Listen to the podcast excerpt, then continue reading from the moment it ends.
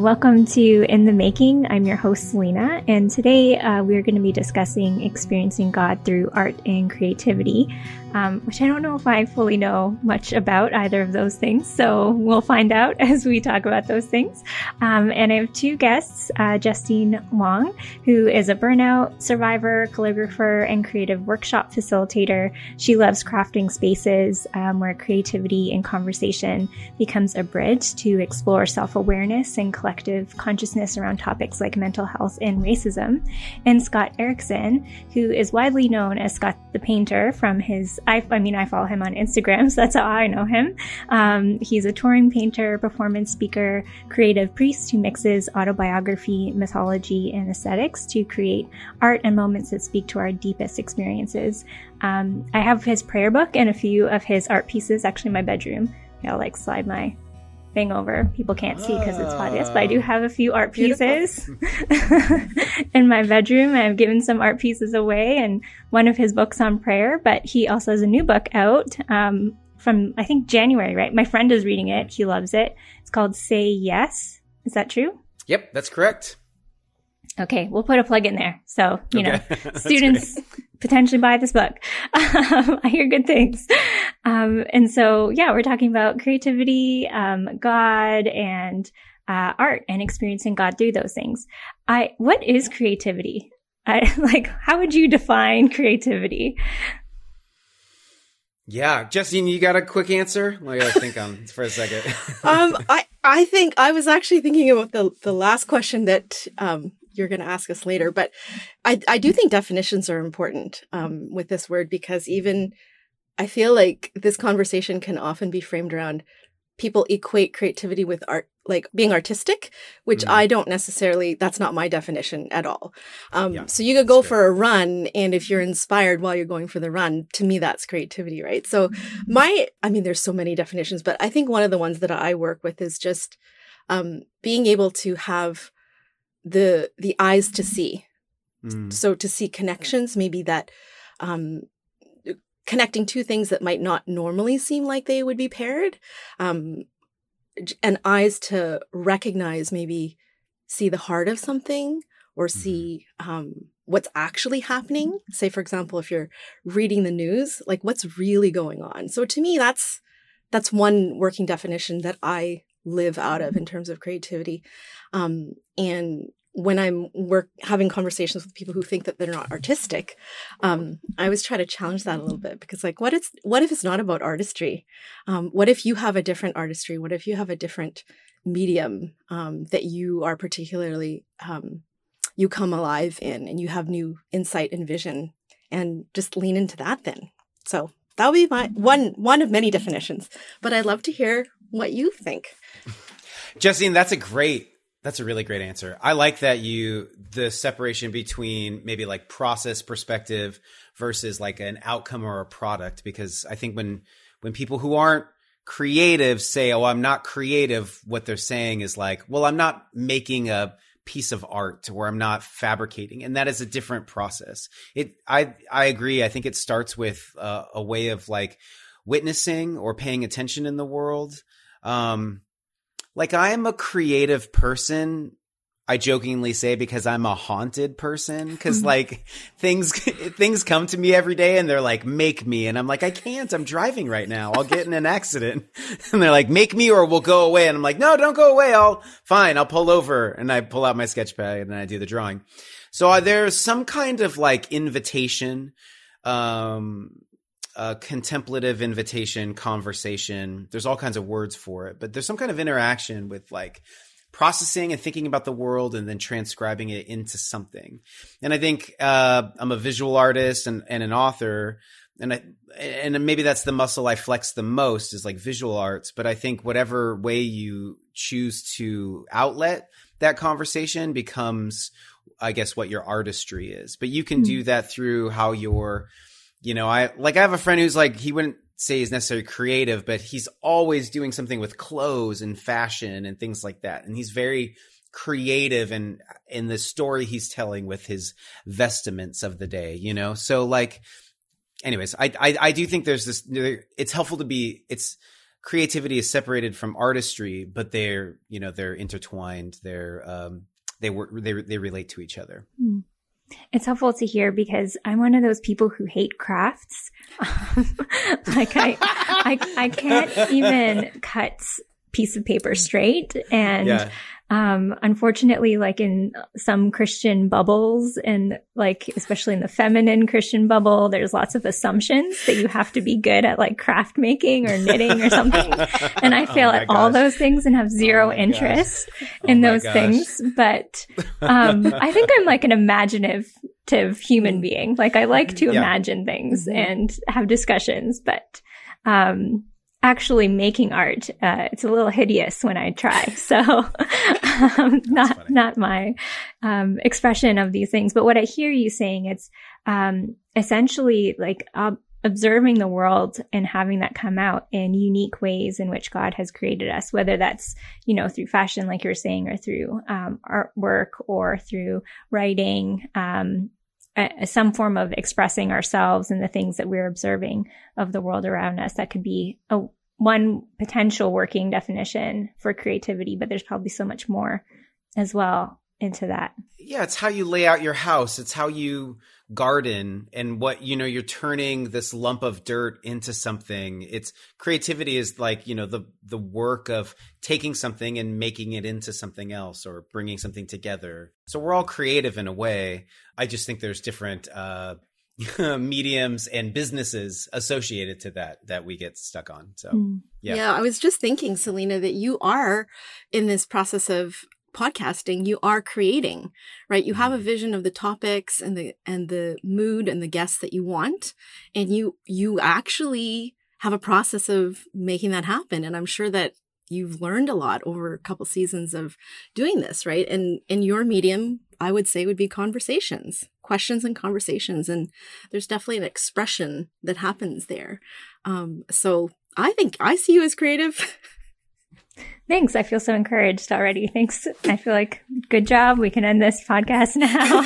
no, I'm kidding. We're just getting started, but um, uh, that's cool. I maybe my creativity comes in in little jokes here and there, I guess. But yeah. um, can you describe a time where you experienced God through your own creativity or through art? Oh, you want me to go first? Yeah, I, go for it. I, go for it. we're just meeting, so we're like, which one? Which one will we alternate on? Um, I like to define terms before we get into answers. You know, when we say to experience God, I, I mean, I guess my question would be to the listener and to all of you is like, do you not think you're experiencing God now? What does it mean to experience God? Are we talking about some kind of euphoric? Other than i mean if nothing can separate us from the love of god then how we feel right now is connected to god. So um i when i i used to do a lot of like public painting uh we would call it live painting you know versus dead painting. I would make paintings i would make paintings at like church services conferences events concerts things like that. Make something in the moment. And i noticed that there would always be this response from people um, some people, not everybody, but some people would be like, it's so great to see you, quote, worshiping God with your gifts, unquote. And I understand what they were saying, but I would always respond and I would say, I appreciate what you're saying, but I'd like you to know that I worship God the most with my gifts on Monday or Tuesday when nobody's watching and I mm-hmm. go into my studio space and I commit to a craft. Mm-hmm. Like it it's easy to do something on a stage because well one public embarrassment is a very strong motivator to be good at something but like but but also it's like it's easy to perform in front of people. It's what it's what you do when no one's looking and what you commit to what you decide to think about and that i that i feel is a divine participation. Um and it's been a long journey for me. I'm sure it's been for justine too but like um i've been committed to this for almost two decades and my there aren't necessarily like so many emotional highs that we could say that was like real sacred or holy, but it is the kind of like slow, like I'm, like I have a, I really think my, I have like a sign here in my studio that says take dictation from the silence. Like I really think my job as an artist is to be a listener. Um, so right now I'm in the midst of a creative project, something I've been thinking about for like three years and kind of slowly working on, and and I have the sense like it's time to get it done. So even though I have like kids and responsibilities and oh my gosh, it's tax season, so there's like forms I got to get and stuff. There's a part of my being that's listening to the interaction with something because something wants to come through out through me. Um, I'm I'm the conduit for which this idea wants to come through, and so that active listening, you could call it prayer. Prayer would be a great way to call it. Um, a contemplative. Uh, I'm practicing silence during the season, I often don't listen to things in my car. If I get in my car, I just kind of sit in silence because I'm I'm keeping that part of me open. Um, so that's how I would like when I so when we talk about like experiencing God, I'm like, yeah, that's happening all the time mm-hmm. um, in the way I listen. I love that this idea of making space for listening and kind of tuning tuning our ears in our spiritual ears and our eyes to recognize when those when that voice is coming through. And i i think this question i struggled with it a little bit at first too probably because of the the describe a singular singular time. Um and my answer eventually settled on similar to what scott is describing as more of a uh, an evolved practice of listening and for me as a calligrapher, it's going to be through words. Um, and the funny thing is that I have bad handwriting. Like you can't actually read it like my daily fast writing, but I do brain dumps regularly um, throughout the day. Um, and then I try in a, a weekly practice, um, usually on my Sabbath, where I kind of study and review what all the 50 million things that my brain has caught this week hmm. um, mm. and see which which ones kind of emerge. I was thinking it's a little bit like um, a cow with their four stomachs, right? There's like multiple levels of digestion, and that's kind of what I'm doing. Um, and it's a way for me to not just keep speeding up my life um, and really not um, missing the opportunity to savor some of those deeper messages. Um, and I just actually just came back from a uh, silent retreat, and it was just a time of like looking back at my weekly. Um, so I'll do these weekly um, calligraphic recaps of them, just in black and white it's for nobody. Like th- that's just for my eyes only. Um, and I just read several weeks of these messages, and it it, it was there was very common themes that were were coming out to me in terms of things that I that I feel stirring within my spirit um, that I believe are from God, um, and there are so there's nothing glorious about it, but there are there are times where it all converges together in a very specific vision for a piece. That doesn't happen that often for me, but when it does, so there was this one season where um, I just come back from a Brené Brown prayer retreat uh, up at this retreat center that I just came back from.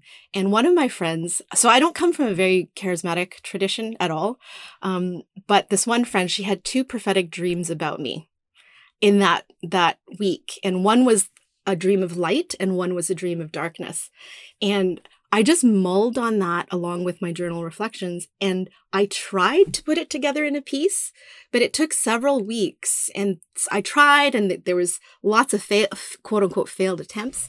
And then there was just one day for whatever reason, it was ready to come out and it came spilling out on the page in 30 minutes.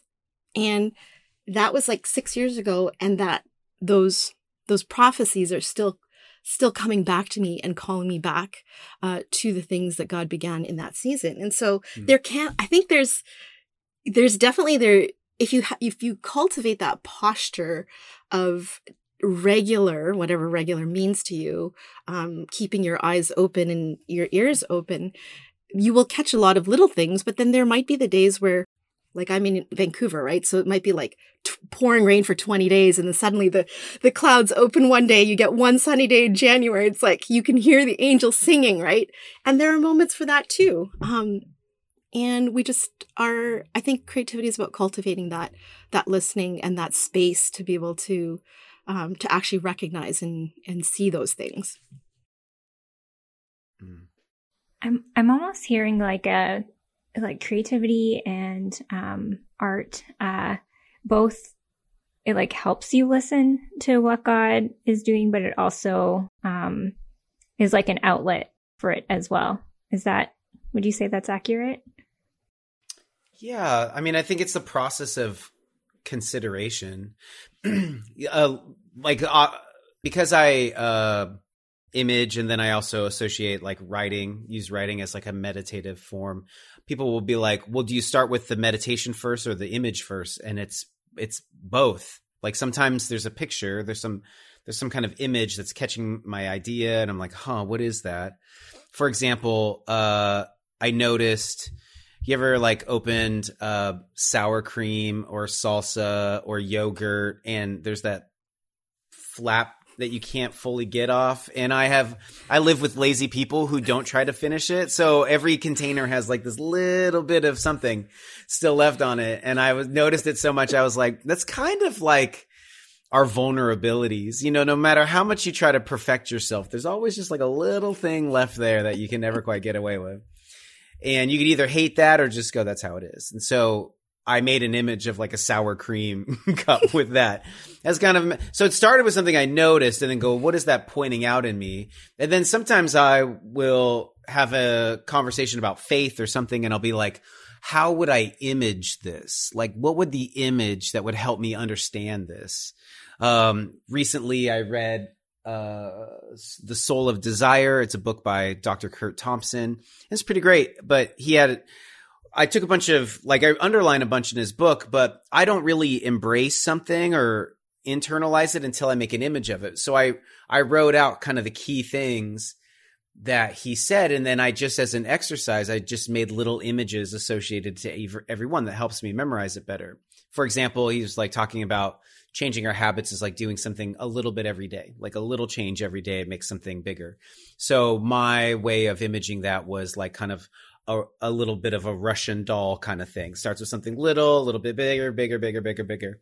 So now when I'm trying to remember like what he was saying about change and transformation, I can think of the Russian doll thing and be like, oh, it's these little kind of things.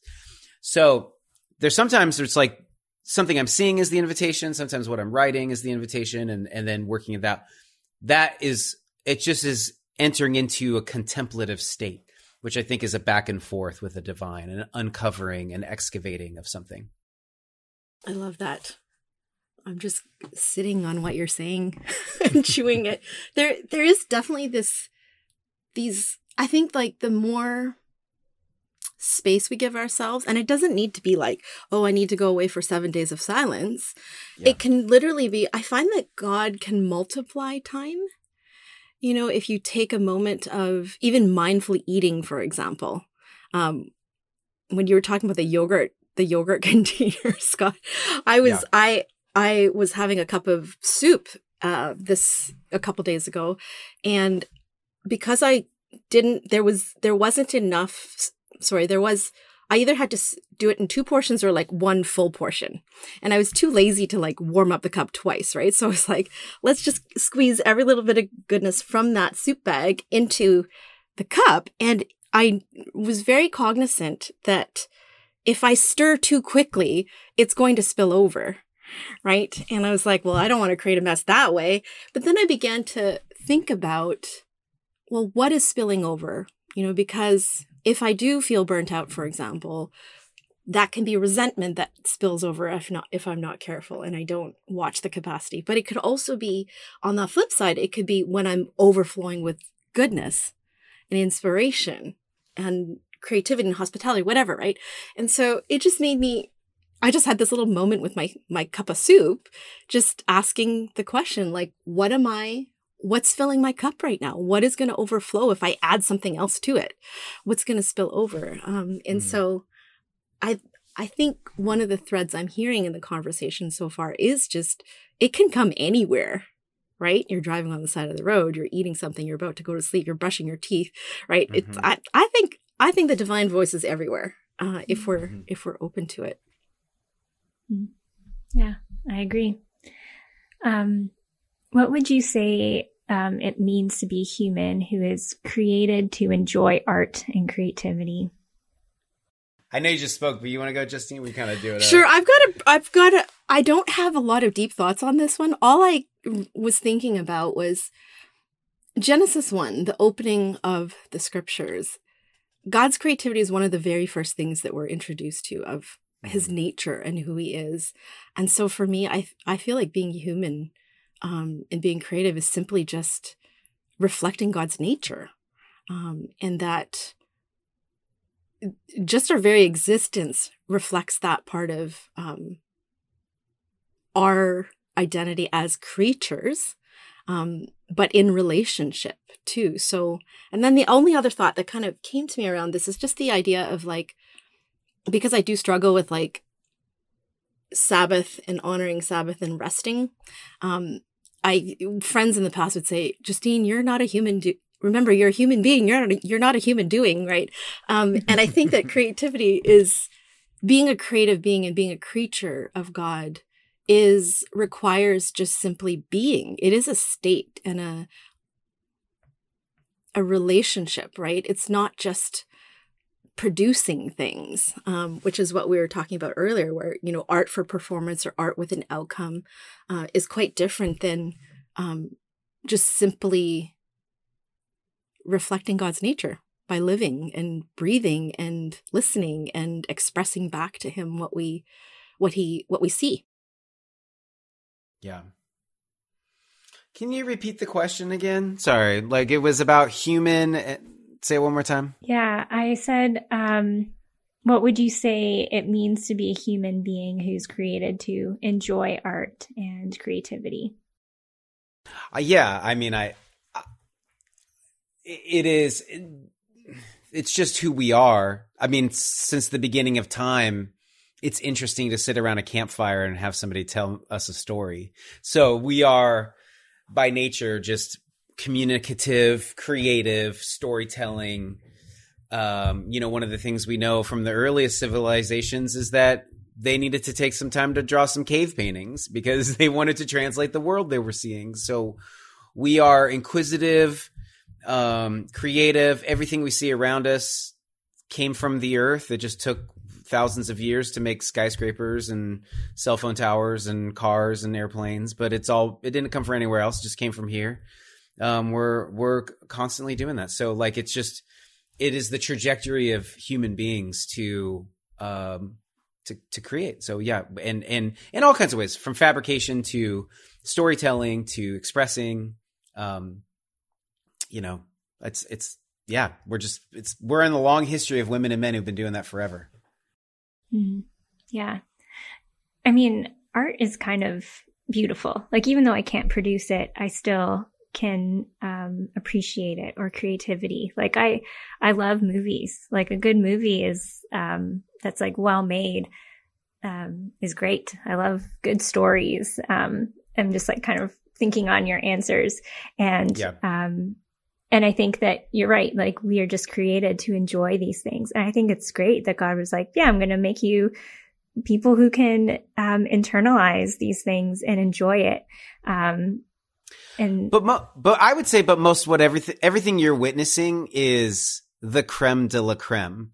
Like it would behoove you to go watch bad comedy because everything you see on Netflix I is definitely like a, watch those things as well. is like yeah is like two years of somebody working on content mm-hmm. and perfecting it and mm-hmm. editing all that out Yeah. like it's really incredibly hard like i it is beautiful art is beautiful but can i tell you every piece of art i've made halfway through it i'm like this sucks. No this is i hate this so much. So it is like this humble like and writing a book oh my gosh so many moments of self-doubt mm-hmm. and self-flagellation. It's i think creative work is like a plane nose diving off a cliff and your job as an artist is through the skills you learn and being able to oh i can get to some wisdom here is learning how to like pull that thing up from a nosedive of crashing and making it fly like what i i actually think what being an artist is uh, as i've been doing it for two decades is less about knowing how to do something innately Mhm. and more about being able to create something larger than your innate ability Mhm. here's what i mean if you gave me a piece of paper and a pencil right now and you were like drawing a draw a picture of a tiger, I could va- make a very whimsical and fun tiger. But if you said, "Here's a pen and a paper, come back in an hour with a drawing of a tiger," well, I know how to put together a drawing of a tiger. I could go find source material. I could grab some other things from my studio back here or grab some stuff and I could come with a very great and exciting and dynamic drawing of a tiger. I think often like what artists are is people who figured out how to use tools. And uh, what creativity is is like learning how to make something greater than just your like ability rod. It's it is like who am i going to partner with? What are my tools are going to do? What is the process of like trying it once and then doing it three more times to see to like learn the shapes and then how do i develop it better you know what is the process of edits and re-edits and re-edits and stuff like that and so when we witness beautiful things like i get like i get it when you go to a movie and you're like that movie sucks and you're like that's true but like keanu reeves is right he's like every movie's kind of a miracle. It's hmm. crazy. it's incredibly hard to put something together. So when you see something that is incredibly put together, it, but we live in a world of that, you know, we have like, and that, and we get used to it, but it, yeah, I'm, I less and less critique other people who've made stuff that's not great because I'm like, it's probably really hard, you know, like it's really, really hard. It's like you try to make a movie and see how well you do. Like it's really, it's really difficult. So I, uh, we I think it's I think it's helpful to just understand we live in like a crazy time of like production. Mm-hmm. And so we are witnessing so much good stuff. Like for whether you like superhero shows or not is like Marvel and Disney, they've really figured out how to make blockbuster films. Like mm-hmm. they don't have a lot of turds because they they've just been doing it for 50 something years that they're like here's how you tell a good story. It might be redundant. Maybe people are like there was nothing new in here, but as in like were you entertained like they know how to make something good there's a formula to do it so it's great i mean i i, I love living now there's a lot of amazing stuff um i just want to say it's as maybe and maybe it's advocating for justine and i it's really hard to make stuff though like don't don't think that we haven't like cried all alone in our rooms right now on trying to do something in the world I love that, Scott. It's making me. I think it is important, though, to recognize that that is the cultural context that we live in right now, where there is a lot of curation happening. And even despite our best effort to show all the behind the scenes, you know, on Instagram yeah. stories or whatever, it's still, you yeah. still don't really see all of it. And yeah. um, there's this great quote by Ira Glass. Um, and mm-hmm. the essence of it is just basically like, hey, don't give up you know, when you see the gap between your vision in your head or in your mind and your yes. skill just can't quite get you there yet because you're going to want to give up, right? Um, but it's your very, the fact that you can see the vision, the fact that you can feel that your skill is not there is evidence of your good taste, right? You yeah, have what it yeah. takes. You have the eyes to see it. So don't give up while you close that gap in terms of your skill. Um, and even just the other day, um, I was just finishing up um, a collaboration piece. It's been like a, over a year in making, and it's just like yeah. between me and this one person, his his piece. And because he's an art director, he's got a a a more detailed eye than my than my average person that I'm creating something for. So I created this this thing after several iterations and sent it to him, and he just noticed the one little thing and I was like, okay, I'm going to have to redo it. And it ended up taking me six or seven more drafts, three more trips yes. to the art store to buy the paper. And yes. it's, and it was, on the one hand, it was, I had to pause and recognize, okay, you would not have been able to do this even five years ago or even two years ago. But still, you're still not at the skill where you're able to like nail it, you know, in terms of your, you're controlling the brush stroke every single time. And that's okay. Mm-hmm. Now I have like six you know, like what that's going to be in the garage sale section. Like they're originals and they're beautiful, but like the average person wouldn't be able to see the errors, quote, quote unquote, right? Um, so I think it there is a lot of messiness. And back to the original question, I think that being human is about being messy. It is about mm. the evolution of the process and I mean, I just what what did God think when suddenly his perfect creation suddenly wasn't so perfect?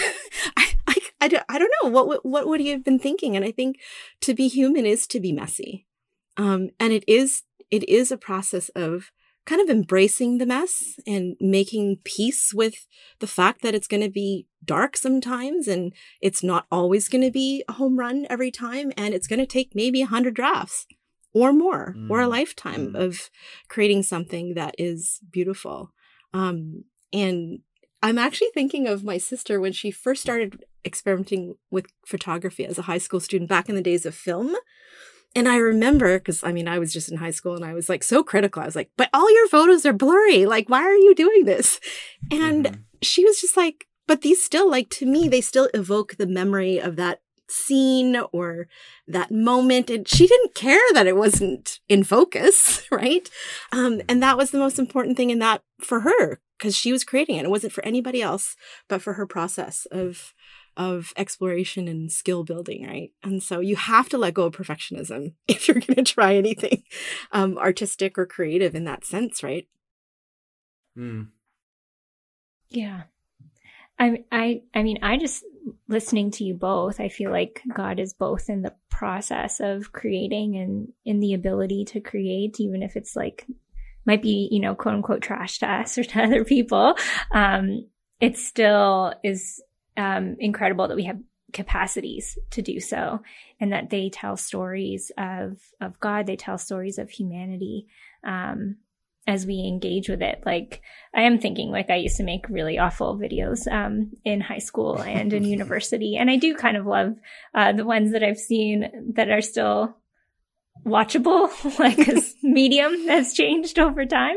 You know like i'm from the like vhs uh, era. And so um and how uh, that does tell a bit of my story or tells a bit of the stories of god as well. And so um i think there is that aspect of of art and creation that reflects god in different ways uh, even sometimes like the dark stories uh, still yeah. reflect something about God and about humanity as well.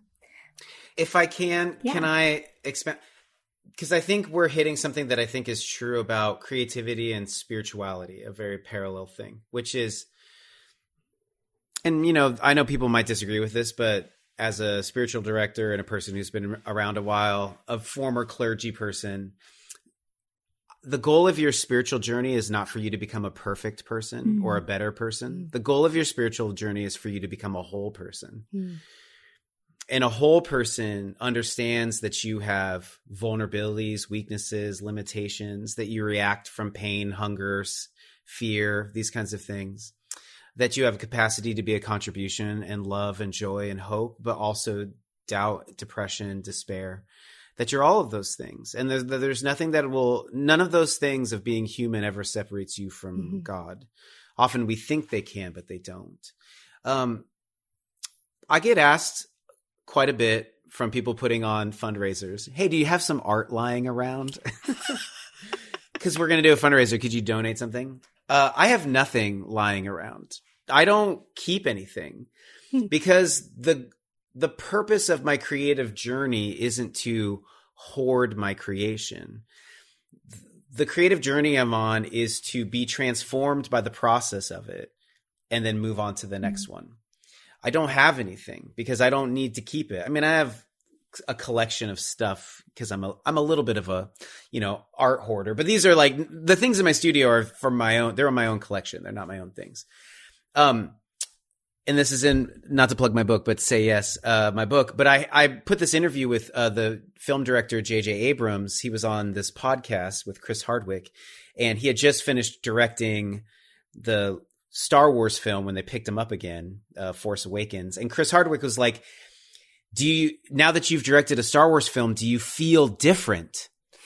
Cause that's what you expect. Is like when I finally make a book, I'll feel mm-hmm. different. When I make something, I'll feel different. And JJ Abrams is like, can I tell you I've never felt different from anything I've done? He's like, I thought I'd feel different when I sold my first screenplay and I didn't. I thought I'd feel different when I saw my name on the screen for the first time and I didn't. I thought I'd feel different when I directed my first film and I didn't. Nothing I've ever done has made me feel different. Meaning it like filled in some kind of thing that I felt was lacking. He's like, but. I've hmm. had immense gratitude at the process of writing, directing, being a part of these things. And I'm so grateful to have gone on those journeys. I think, I think one of, and, and this is the parallel between creativity and spirituality is like, I, I think it is, it feels good to finish something. I'm not saying it doesn't, but like it won't fill the lack in you. Mm-hmm. There, like nothing mm-hmm. you'll, like there's a weird thing about releasing a book is that you're excited and depressed on the same day. Musicians talk about the album re- release blues. And partly it's because maybe it's just a release and letting all of that tension go. It's finally out in the world. But also it's partly like, it didn't change me either. Mm-hmm. Well, it didn't, it didn't complete me like maybe I hoped it would. Mm. But what you can participate in is the the transformational journey of making something. Like I when I talk to young authors, I was like, you can think of a book as like your accumulated wisdom on something that you've put together. But mostly a book is what is the transformational journey I want to go on? And this is the artifact of that a, a painting is the transformational journey you want to go on and it's the artifact of going through that transformation. When i when i as an artist and a communicator i realize there's nothing i can invite an, a listener a viewer in that i'm not willing to go through first. And i and how that translates to spirituality is like the goal isn't for you to become a a better and perfect person. That's just another form of atheism because then you don't mm. need God. Mm. Like when Jesus goes to like, there's two people praying. There's this religious person who's like, I'm glad, I'm glad I'm not like this sinner. I've, you know, having to like, that's a form of atheism because if you're saying, I don't need, look at, I got it all together. I don't even need you, God. Mm. The sinner, you know, and we could take away the shame narrative from that because sin, sinner means a lot of shameful things for us. But what, what that's, that person in that story is saying is like, the only, I realize the only connection to you is through mercy and grace. There's nothing I can do to earn love. There's nothing I can do to discern love. Like, have mercy on me. I see that mercy is the avenue for grace and love. Um, and that, so it's about the process. Why are we here? What is the process we're on? Is the process for us to get it all together or is the process for us to have love and receive us and be transformed in the process of being here? That's how I see those two working together. Thoughts, queries, questions, rebuttals, go for it. yeah, I was thinking how you're you're kind of touching upon like what art and creativity teaches us about ourselves and about God. Mm-hmm. And so I'd love to hear just like more from like Justine, like what has creativity taught you about God and yourself? And Scott, some more from you. I think I'll I'll tag off of some of the things that um, Scott made in his last comment, which I loved all of it. This idea of like the being there for the transformation, right? Being present for that. And the current, I mean, I guess maybe as a creative, Genesis 1 is, I mean, inadvertently become my f- favorite, you know, like I keep coming back to it and I never tire of it. There's always something new. And the, the latest nugget that I, I that kind of blew my mind was this idea of on day one, when there's this darkness and there's layers of the darkness and the spirit of God is hovering over it there's no like pronouncement that that darkness is bad. It just is. Mm. And the spirit mm. of God is present near but not so near it's like there's there's like the deep waters that are covered by the waters and god is like gently hovering over right and mm. as someone as an enneagram 7 who avoids pain at all costs. I'm very, you know, cautious, even if I feel the spirit of God stirring in me to go deeper. And I'm like, I don't want to go deeper. It's going to be painful. And God is just patient. Like, what if it's not bad? Like, I'm right here with you. Right. And yeah as I go through, and it's, I swear it's not pandemic induced, but I am going through every about 12 years, I have like a midlife crisis, um, or decade crisis.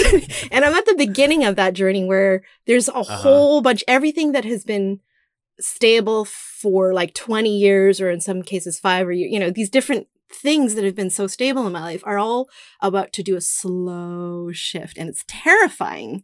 And as mm. i sit there and try to like rush ahead um, there's so much wisdom in all of like the seven day narrative of creation. But i just had this you know this conversation with god where he's just like i was like what day am i on god? And he's like you're still on day one And I was like, day one, I'm sitting here trying to get rhythms in and seasons and day four. And he's like, you're still on day one. There's some new things that have just come to light that are really big in shifting how you're going to be as for the rest, you know, for the next chapter of your life. Right. And so, uh, like, can you settle in with me? Can you sit in the uncomfortable with me? Can, you know, it's going to take some time. And, but I'm mm-hmm. here with you. I'm here with you in that space. Right. And so, I think that that's um it's I guess in other in some circles you they would use the language of like embracing the shadow part of myself mm-hmm. um and learning to be f- to be free with that part of myself because on this side of heaven that's what it that's just going to be a part of me and that's the expression of me and can I receive the fullness of God's grace um, in those spaces where I feel so incomplete and feel so far behind or so imperfect. Um, and I think that creativity mirrors that messiness. Like it's mm. actually really fun to do projects that do get super messy and ink all over the place and all of that. Um, that feel when I lean into it, when I give myself permission and have the space to like splatter it all around. Um, yeah. And so, yeah, I just think the messiness is something that is part of being human. Um, that creativity gives us permission to in, engage in, but also like there's like a delight in the messiness. There can be a joy in the messiness if we allow ourselves to go there.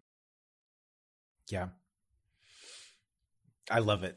Uh, that's great. Uh, I was thinking of a story that happened to me recently is, uh, and I'm I got to caveat this that I'm friends with a couple professional magicians. So I was, walking, I was oh, every good story starts with that. Uh, I was walking down South Congress Street, which is like a famous street in uh, Austin, with a friend who was visiting, and I saw a street magician like sitting there with a table and he was like people were walking by and he's like hey would you like to see some magic? And people were like no. Would you like to see some magic? No. Three times.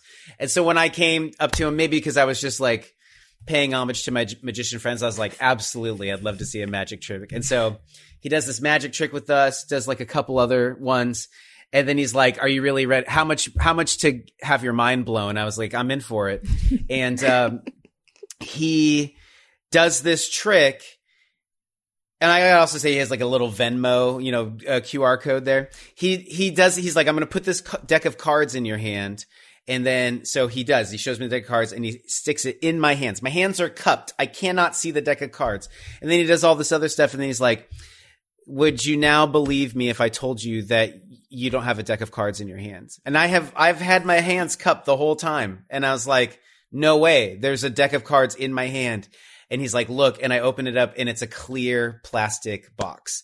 And instantly joy shot entirely through my body. And I was like, I love it. I think I was like, I danced and then I took out my phone and I gave him 10 bucks because I was like, it was amazing. You, I will give you $10 because I came alive. Hmm. Um, my, my friend Nate Staniforth, who's a really great magician, he says like why he does magic is he's like the moment what magic is. I mean, there's some of it like, ooh, fun, but he's like the moment of wonder in that moment is like you all of a sudden you don't know what's happening. You're confronted with like, I don't know what is real anymore because you just did something where reality is falling apart. And for some people, that's very troubling. Like I remember my cousin who's great and he was joking, but he was, we were watching like a David Blaine special and he's like, dude, that guy made a pact with the devil. That is like straight up Satan work, you know, like, and he was kind of serious because he's like, I have, how is this man doing what he's doing? That has to be supernatural. It has to be mm. like he, like the devil, like they made a pact and he made him a great magician uh, what I what I think is interesting in my approach to the Bible is like often we can read these stories of like miracles and stuff and assume that if we were there we'd be like isn't that special? wow. This dead person just got up. That is woo, we win. We're on the winning side. No. Often I think if you looked at those stories you'd be like, "What is happening? what just happened? Oh my god. Who what?" Get away. I don't like you being here. I don't, you know what I'm saying? Like, because for, because like, for your reality to change, your perspective to change can be a transformation you don't want. Mm. And I think that like you can see that there are people who didn't what Jesus wanted Mm. because they would be like, we'd have to restructure everything by what you're proposing.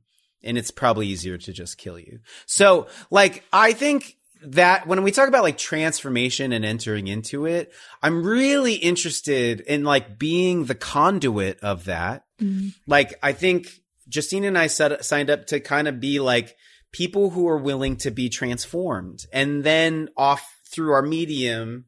You know, I don't know how you think about your work, but like, and that's, that's maybe a little more lofty of, of, of all the things, but like, I really just think like my invitation always is to be like, am I willing to be transformed through this passage, this thing that's happening, this interaction I had? And then how would I be a translator of that to offer that to other people? That's really what I'm trying to offer in my work. But like that transformation can be frightening. It is like finding a treasure, but knowing you have to sell everything you have to buy that field where you found a treasure mm-hmm. in. It is like the thing, like, uh, if I say yes to this, I have to, mm-hmm. I really have to like go all in on this. Yeah. Mm-hmm. I don't even know if that was with your question. I just wanted to tell a story about magicians. I'm, I enjoyed it. great story. Um, I enjoyed it.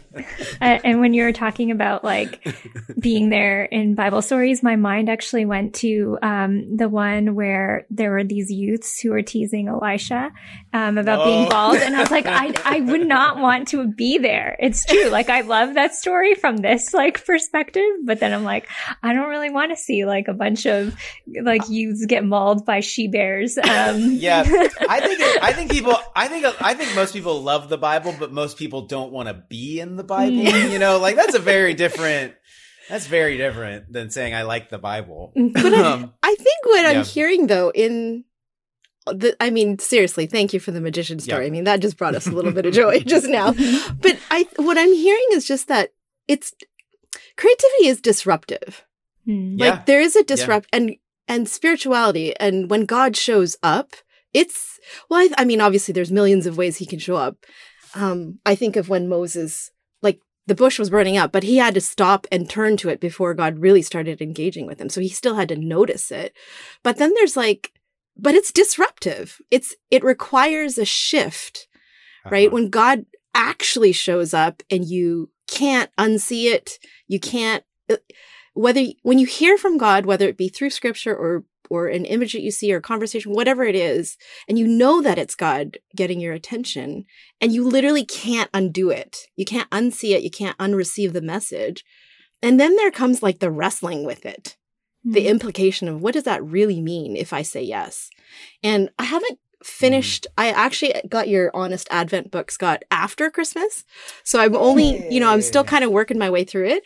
But so maybe you actually have a chapter in there. Um, but I often think of like, what did that mean for Mary to say yes?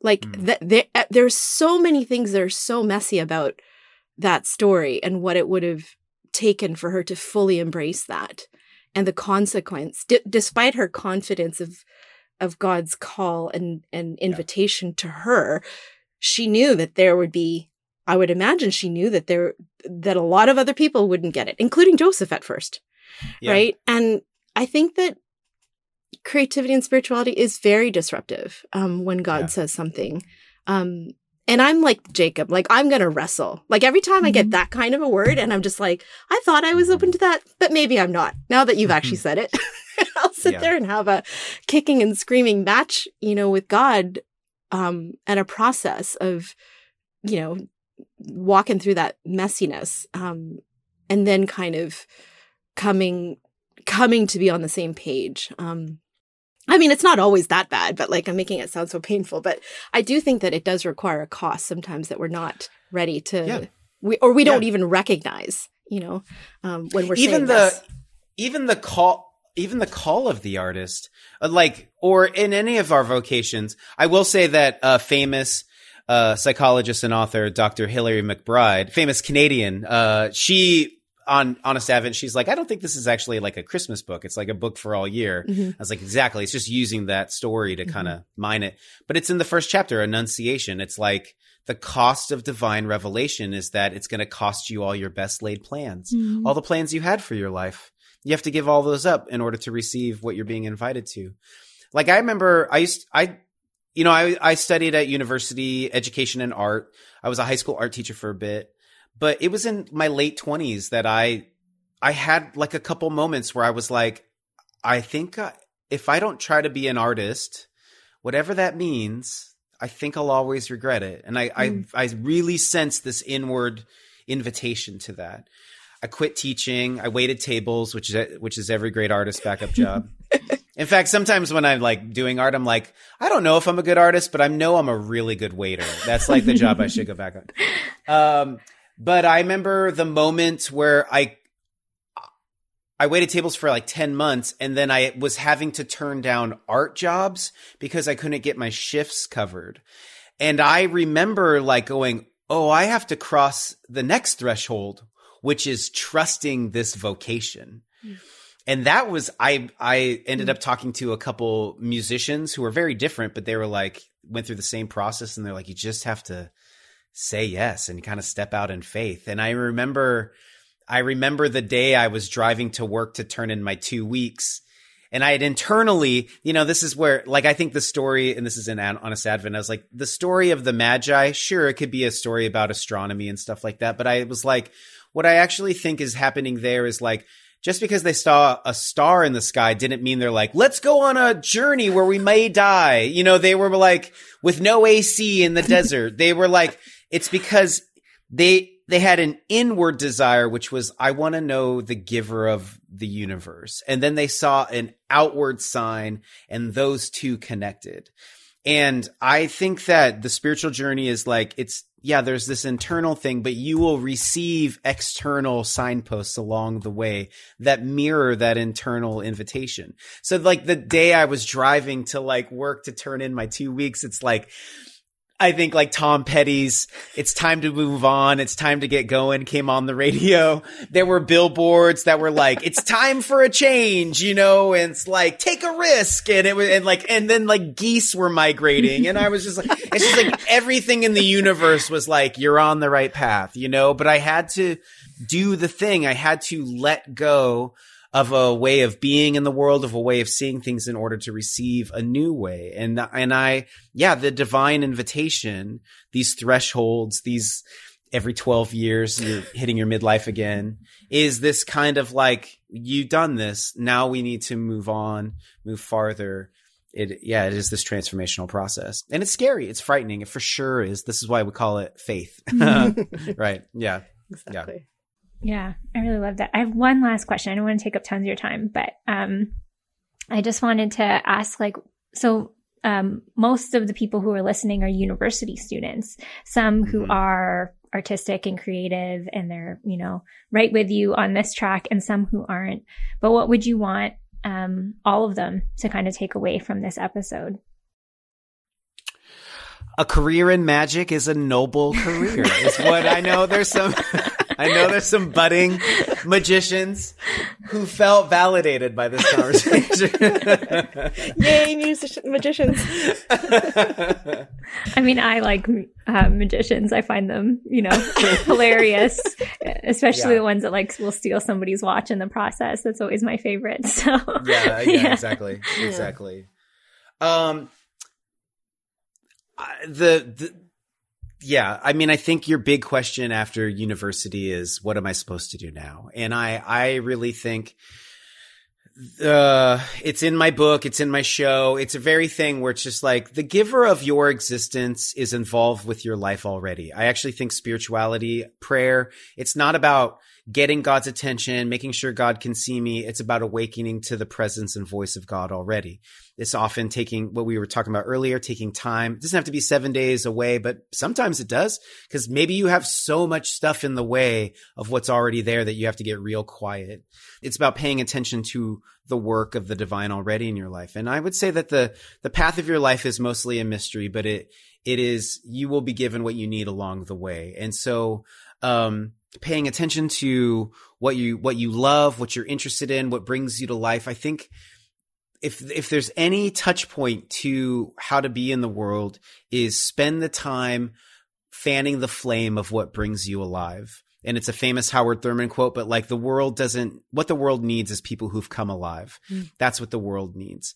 Um, don't think about, the quote is like, don't think about all the th- things that you're supposed to do in the world. Think about spend time finding what makes you come alive because what the world needs is people who've come alive.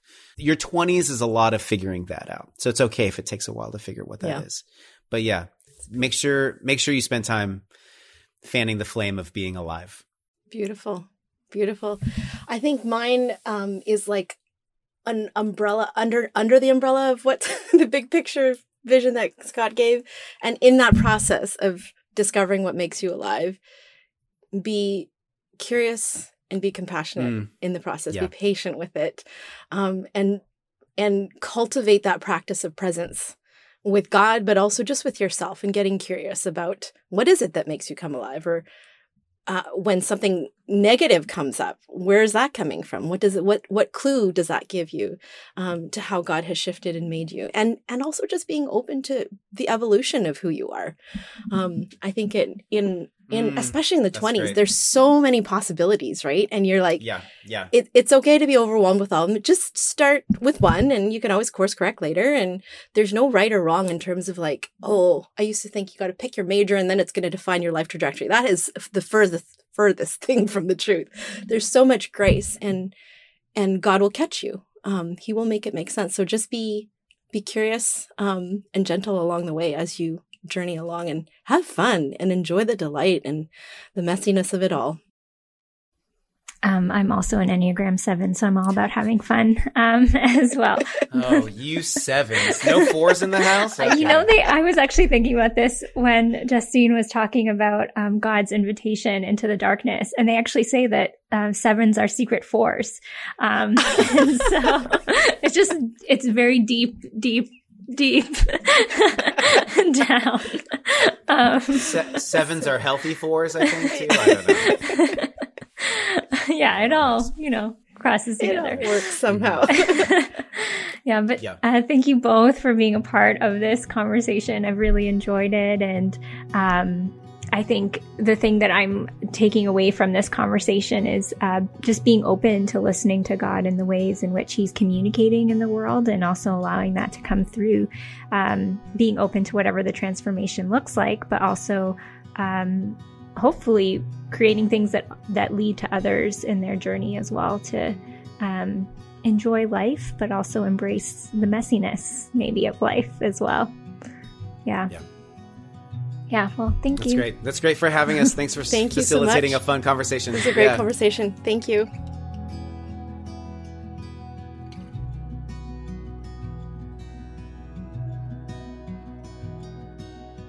At the end of every episode, we like to give you, the listener, just some time to process some questions with God. This is meant to be a prayerful experience. So sit back and feel free to invite God into the conversation as you consider these questions. Let's do that now.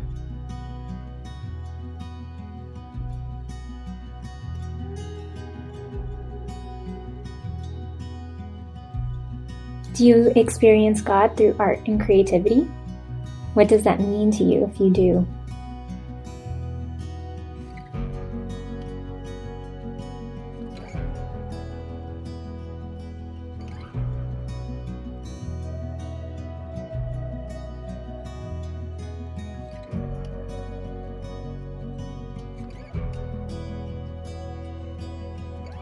What is your way of taking in the world and expressing that to the world?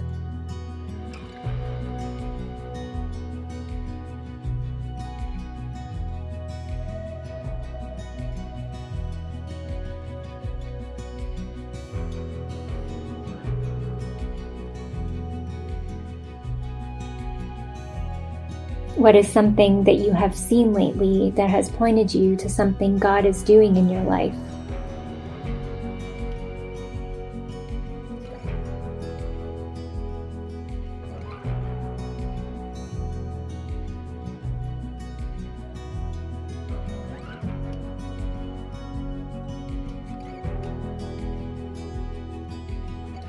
How might God be disrupting you through creativity?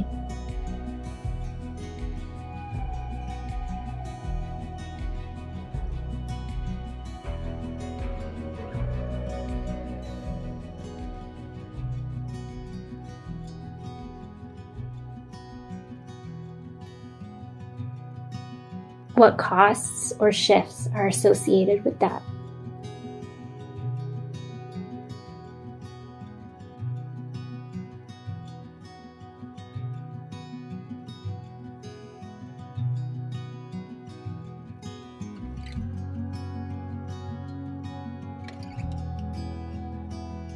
What does it look like for you to make space to listen to God, to cultivate that practice of presence with God?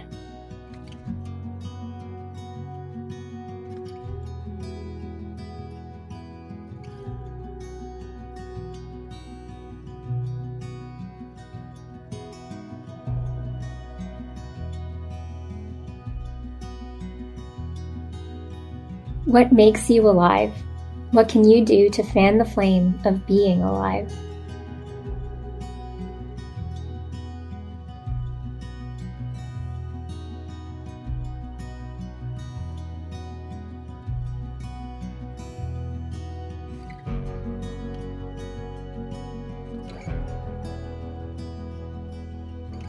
May you be open to who God is making you to be, trusting that He is working in you and through you in your uniqueness to bring you joy and those in the world to a point of worship.